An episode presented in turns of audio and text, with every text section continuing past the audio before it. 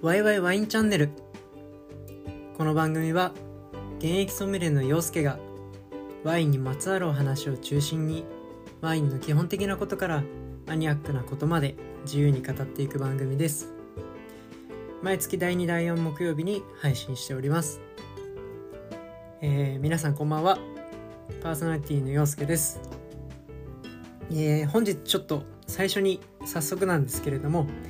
えー、謝りたいことが一つあります。えー、毎月第、えー、2回ですね。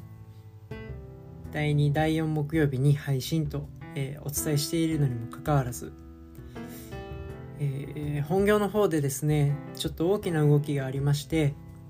かなり日々追われてしまっていて、結局先月1回しか、えー、放送ができませんでした。そして今月も多分この1回で終わってしまいそうで本当に申し訳ありませんちょっと来月からですね、えー、年末にかけてもっと大変そうになっていくと思うのでこれからは毎月決まったタイミングに2回放送できる自信が全くありません。ただお休みすることはせずなんとか、えー、月1ぐらいでも不定期になってしまうと思うんですが放送を続けていきたいと思ってますので少しでも興味を持ってくださっている方や実は、えー、何度か聞いていますという方がもし、いらしてくださっていたら、えー、その方々を思って頑張っていきたいと思います。というよりかはこう何て言うんですかね普段レストランの現場に立って、えー、ワインのことずっと触っていっている中でまあ今一人でこういうふうに放送してたりするんですけれどもたまにこういう時間を作るのが実は僕の中でもかなり、えー、息抜きになったりとかもしているので本当に聞いてくださってたら嬉しいですしそうでなくてもあの僕自身のためにこれから、えー、ちょこちょこ進めていきたいなと思ってます。はい、えー、本日はですね赤ワイン品種最後になります。本日はシラーというブドウ品種についてお話ししていきたいと思うんですけれども赤ワインをトップ3で絞るにあたってすごく悩んだというお話を以前少し触れておりましたが、えー、ピノノワールやカベルネ・ソビニョンはどんなソムリエさんが選んでも多分絶対入ってくる2種だとは本当に思うんですよ。ただその3つ目を紹介するとなればメルローも偉大ですし有名ですし本当に栽培面積も、えー、黒ぶどう確か、えー、2位だったかな。ですし、えー、イタリアのサンジョベーゼも本当にイタリア中どこでも作ってるぐらいイタリアといえばサンジョベーゼという超有名品種で実はサンジョベーゼもすごいあの何ですかね魅力だったり深掘りする部分がすっごくいっぱいあるんですけど僕はちょっとシラを選ばせていただきました、えー、理由は2つありまして1個はまあもちろんシラが好きっていうのもあるんですけれどももともと果実が主体的であのアルコールが強かったりボリューム感が強いワインっていうよりかはしなやかで酸味が主体的なワインの方が好きなんですけど特にシラにおいては果実はちょっと強いんですがそれよりも香りにすごい優位性があると思ってまして生肉とか、えー、鉄分っぽい香り。本当にあのお肉が食べたくなるような食事をこうすごい連想させてくれるような魅力が詰まったワインだと思ってるんですね。でそこでしっかりともともと持ってる酸味が伸びやかにバランスをとってくれるのであんまりこうカベルネ・ソービニョンを飲んでいて飽きることってたまにあるんですけどちょっとこうボディが強くて果実もあっるような赤ワインが飲みたいと思った時にシラを選んで飲み飽きることってあんまりないんですよね。飲み疲れない。あんまり飲み疲れる印象が僕の中にはないのですごくいいなと思ってるのとお肉料理で悩んだ時にはやっぱりカベルネよりもシラの方が合わせやすいかなって。まあちょっと個人的な主観も入ってるんですけどそういうふうに思ってます。でもう一個はきちんとこう個人目線じゃなくてエビデンスがある話なんですけど皆さん国際的な赤ワインの生産スタイルってどんなものがあるかご存知でしょうか、えー、まあ国際的世界中で作られてる赤ワインの作り方のまあスタイル赤ワインの方向性まあ何ていうんですか、まあ、スタイルで言うのか。生産スタイルの中のトップ3がですねまず一つはやっぱりピノノワールなんですよ。ピノノワール単一で作られるブレンドしない。ピノノピノノワール100%で作られるいわゆるブルゴーニュスタイルですね。もう一個が、えー、カベルネ・ソービニオンをメインにまあメルローをメインにするのもあるんですけどどっちかというとやっぱ多いのはカベルネ・ソービニオンを主体にメルローや、えー、カベルネ・フランといった、まあ、いくつかのブレンドを施したボルドースタイルと言われる、まあ、作り方。でもう一個が、えー、シラーやもう一つグルナッシュというブドウ品種黒ブドウ品種もあるんですけれどもこれらを使ったローヌ系のローヌブレンドスタイルというこの3つが、えー、実は世界で最も多いワインのスタイルになってます。なので、えー、この3パターン赤ワイン品種ピノ・ノワールカベルネ・ソービニオンシラー。この3つを押さえておけばまあおおよそのレストランだったりはいあのー、ワインショップとかね赤ワインが飲みたいどんなの選ぼうってなった時にこの3つさえ押さえておけば大体困ることはないなっていうのがここの答えです。世界中で作ってる形が最も多いのでやっぱ、えー、選択肢が多いということですね。で、えー、シラーは基本的にはですね北ローヌを原産としてます。フランスの、えー、ローヌ地方のところ。ちょっとこうブルゴーニュ以前お話したブルゴーニュ地方からやや南に下った谷合のところが、えー、ローヌ地域になってます。そのまま、えー、谷を抜けて広がっていくといわゆるフランス人の皆さんがバカンスで大好きな、えー、プロバンスというところにたどり着くんですけれども。そこからだいたい、えー、ラングドック・ルーションという隣の地域まで、えー、ブドウが伝わってい伝わっていくという逆ですね、えー、そこから、えー、ブドウが伝わっていって、えー、シラーが広がっていってるので、まあ、ここら辺が一番原産地多い地域となってます。で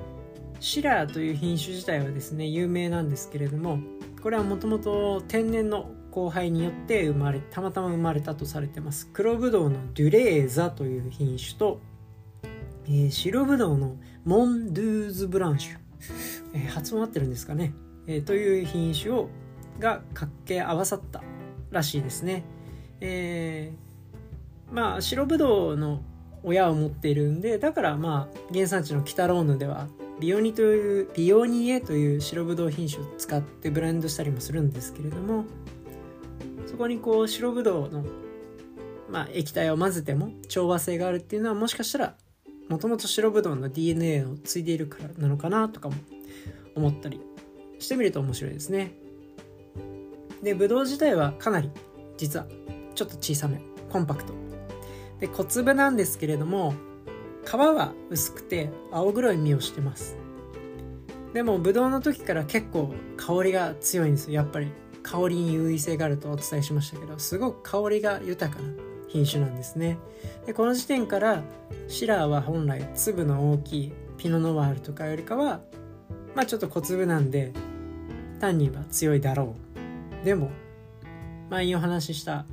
皮の厚いカベレネソビニョンよりかは皮は薄いんで、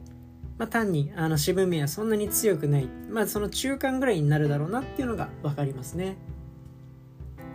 で実際シラーをあんまりこう僕らソムリエも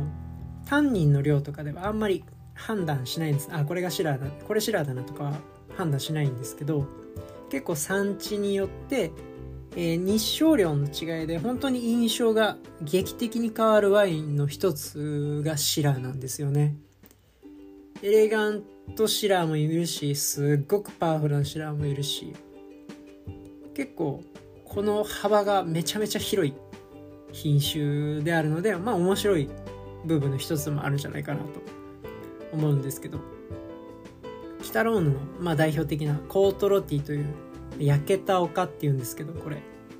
もう丘っていうよりかはなんか興味ある方は是非ちょっとコートロッティって打ち込んで画像を見てほしいんですけどブドウ畑とか書いたりとかして。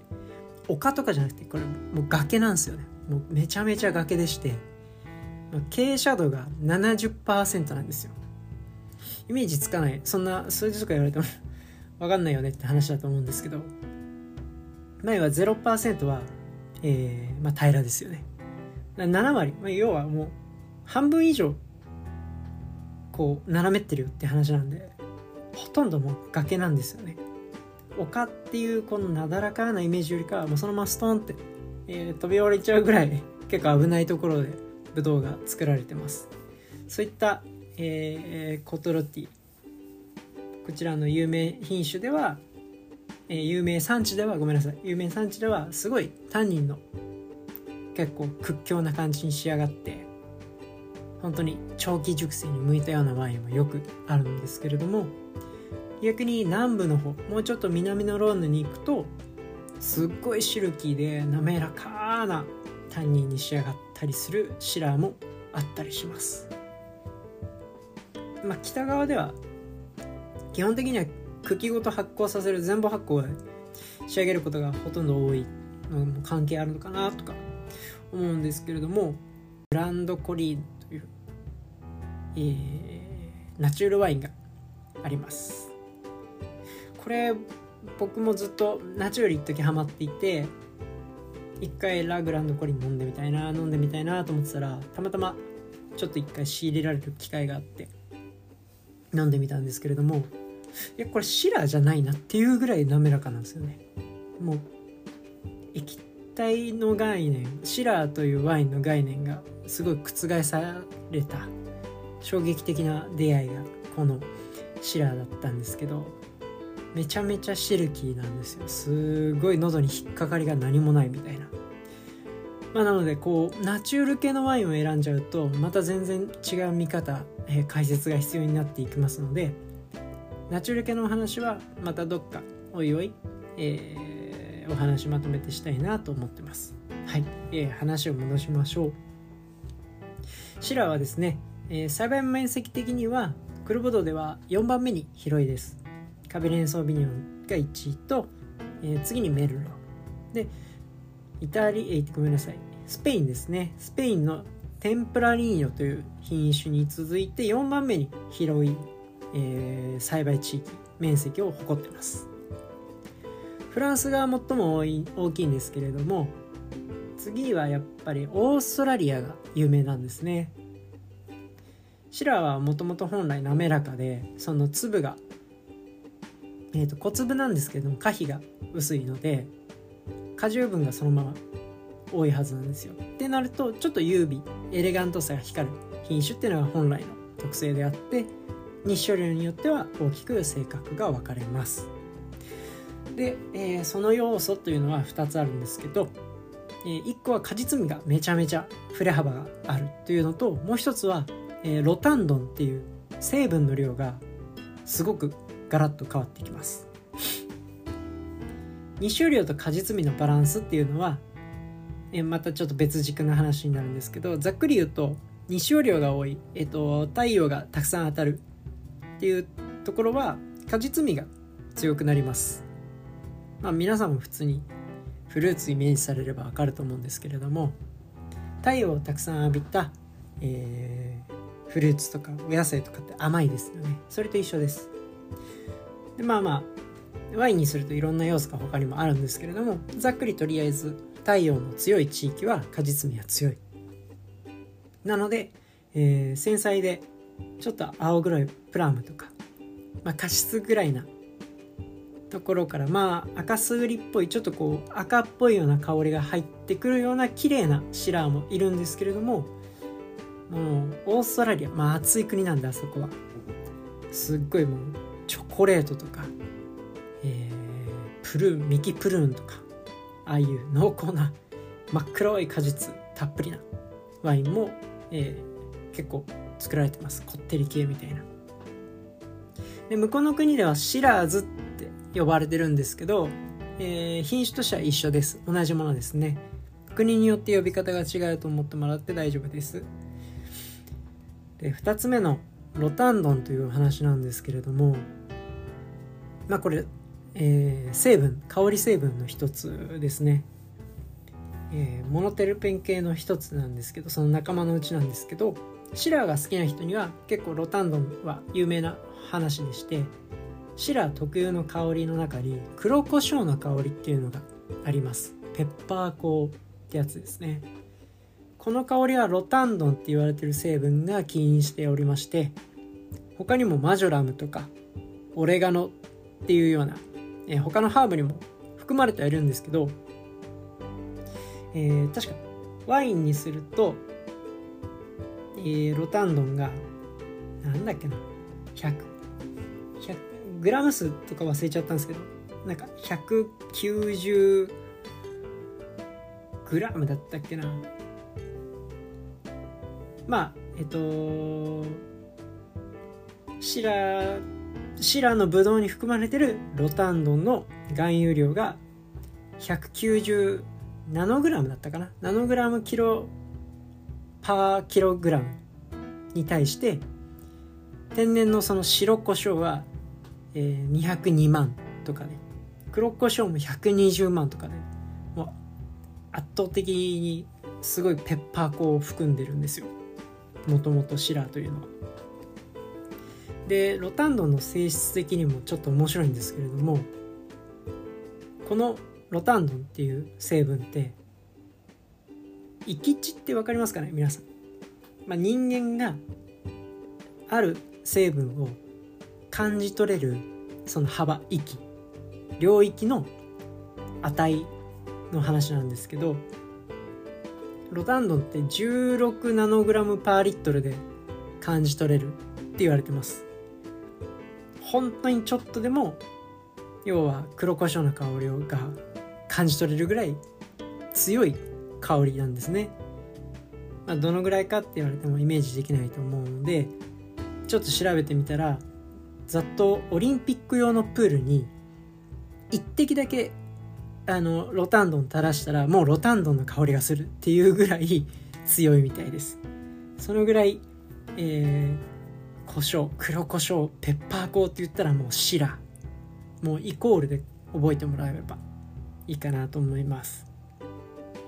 でこのシラっていうのあロタンドンというのは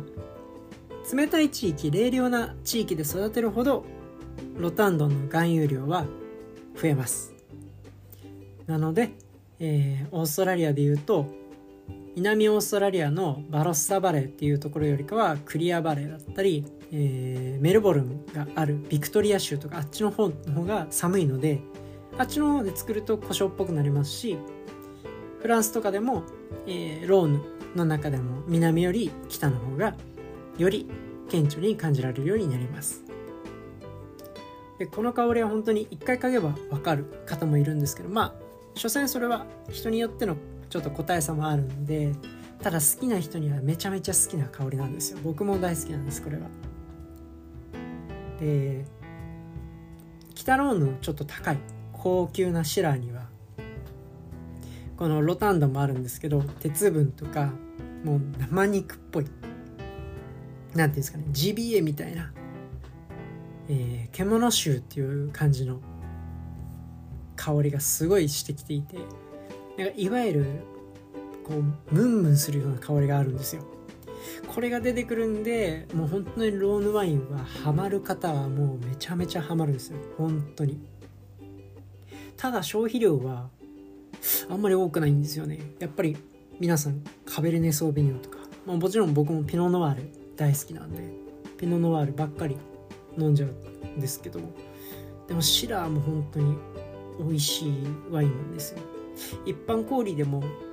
それこそ有名産地のコートロティとか行くとちょっと高いのであれなんですけれども今までの経験値的に多少その皆さんの好みの差とかあとはいいワインすぎるからこそまだこう飲み頃じゃないというかこのタンニンがちょっと強くて飲みにくかったりみたいなのはあるんですけどシラに関しては多少高いもの選んだ方が絶対に失敗することがないっていう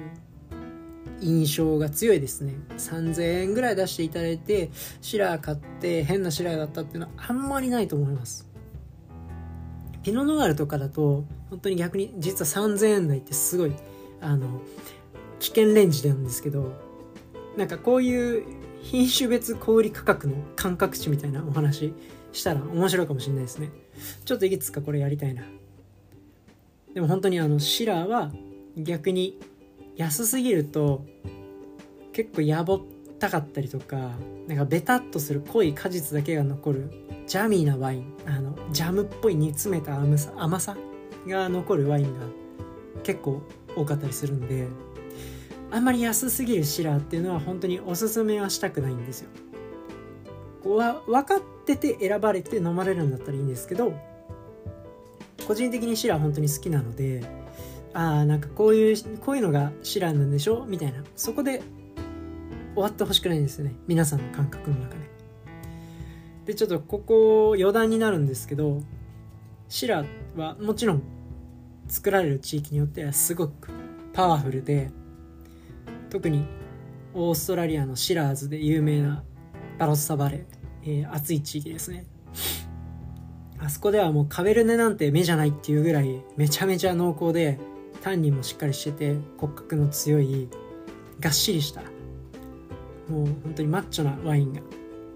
できるんでああいう印象の方が多かったりもするんですけれども、えー、昔話になりますがかなり昔の頃実はあの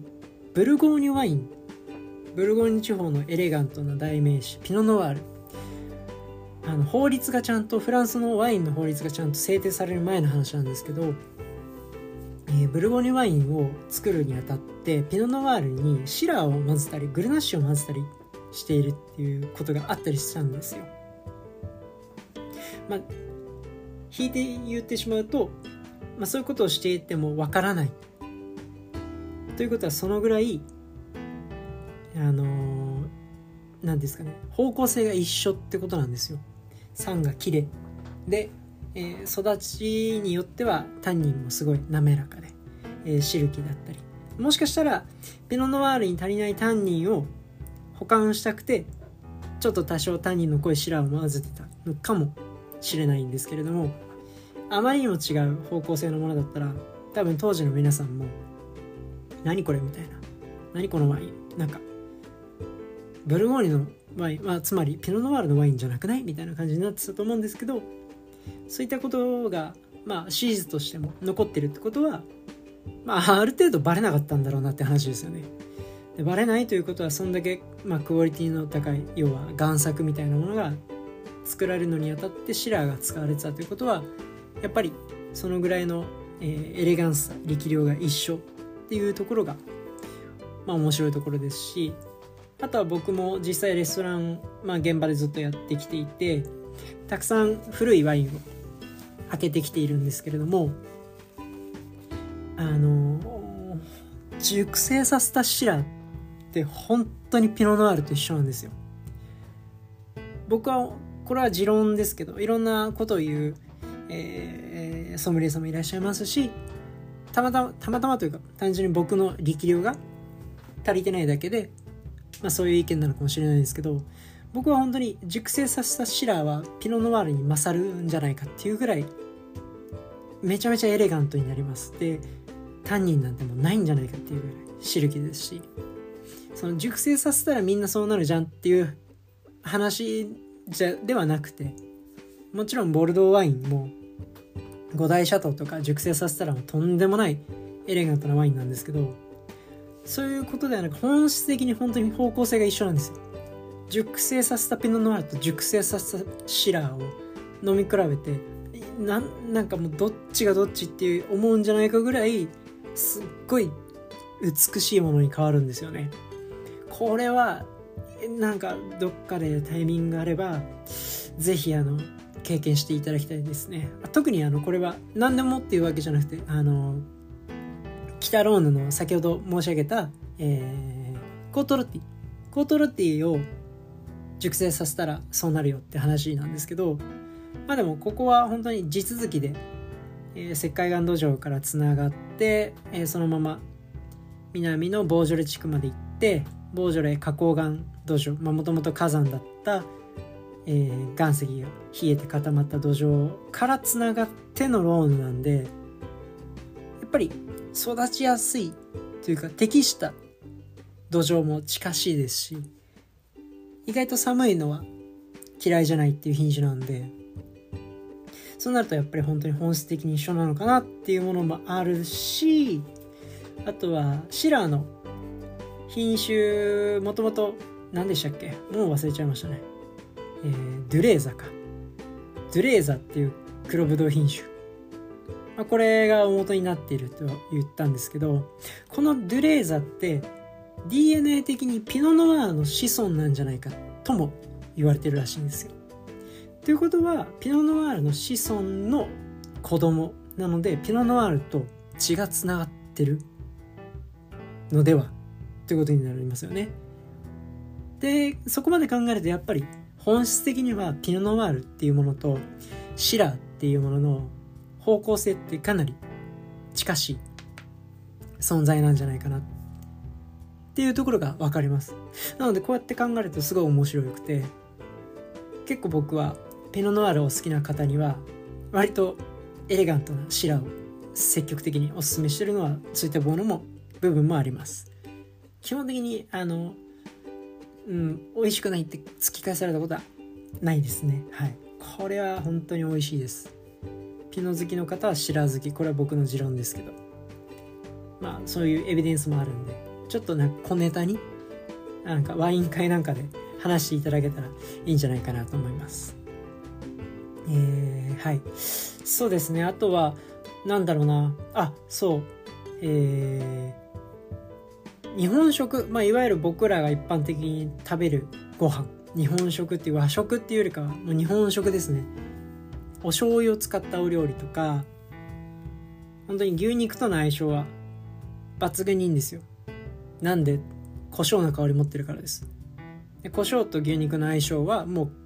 成分の化合物的に相性が合っているのでやっぱり外さないんですよでお醤油とのフレーバーのマリアージュもすごくいいのですき焼きとか、えー、バーベキュー。あとはもう本当に焼肉といったらちょっと甘甘じょっぱい系の塩焼肉とかではなく甘じょっぱいこうタレもみだれつけだれを使った焼肉になるんですけどああいった甘じょっぱいお醤油フレーバーのお肉とはもう基本的には本当に外さないです。すごい日本人の好きな味付けでお肉食べる時にはシラー持ってった方がいいんじゃないっていうぐらい万能だと僕は思ってます。結構僕の家はあのー、年末年始にすき焼きやったりとかしてたんですけど本当になんかご家族で皆さんでちょっといいお肉買ってきて年末年始とかまあねみたいな年末だしみたいな年始だしって言ってよくあの高島屋さんとかですか、えー、黒毛和牛買われてスライスされたもの買われて鍋囲んですき焼きとかいう時に今年はワインを用意したんだよとか言ってちょっとこう霜降りの部位にはややエレガントめな、まあ、若干単にはありますけどまあ、そういうシーラーと逆に赤身の部分とかにはピノノワールと合わせて楽しんでみてはいかがですかね。あれみたいななんかいつもと違うけどなんかブルジョワだねみたいな。なんか普段と違う楽しみ方をしてみるっていうのもすごい、えー、人生の豊かさにつながるんじゃないかなと思うので一回やってみてほしいですね。はい。えー、まあ、冒頭にお話しした通り、まあ、ちょっとシラーの話今日でこれでおしまいなんですけれども、えー、本業のレストランの僕自身のお仕事で、えー、まあ結構ゆっくり来年再来年ぐらいまでやっていこうかなと思ってたんですけど実は本当にありがたいことに、えー、年末にかけて新しいお店を立ち上げるプロジェクトに入る入ることになったので本当にあのお仕事がたくさんいただけている状況でございます。なのでまあこの番組自体もですねもともとこう台本きっちり用意してみたいななんか何回も テイク取ったりとかそういう感じじゃなくてすごいあのゆるく始めているゆるゆるとやっているような個人的趣味の延長みたいな番組なのでまああの本当にゆるゆると長く継続していこうともともと思ってましたのでそのまあ本業のお仕事の関係上で放送の頻度がどうしても落ちちゃうんですけれどもまたなんかこう僕にとっても誰かに聞いてもらったら嬉しいなっていう話だったりこういう少しでもワインって面白いなって思っていただけるようなお話が届きたいなって思ってますし。あとはあのー、ソムリエのお友達同士でなんかコラボじゃないですけど今までちょっとずっと一人と一人で、えー、一方的にずっと喋ってるんでこう対談形式でいろいろといやいやいやいややれるようなところとかもなんか聞き流してこう聞いていただけたら嬉しいなと思うので、えー、これからもいろんなお話をお届けしていきたいと思っております。はい。それではですね、えー、そうですねいつも実は20分ぐらいで本当は切りたいなと思ってるんですけど毎回30分ぐらい30分40分近いお話になってしまいますが、えー、本日も最後まで聞いてくださった方、えー、ご視聴本当にありがとうございます。それでは皆さん Have a nice one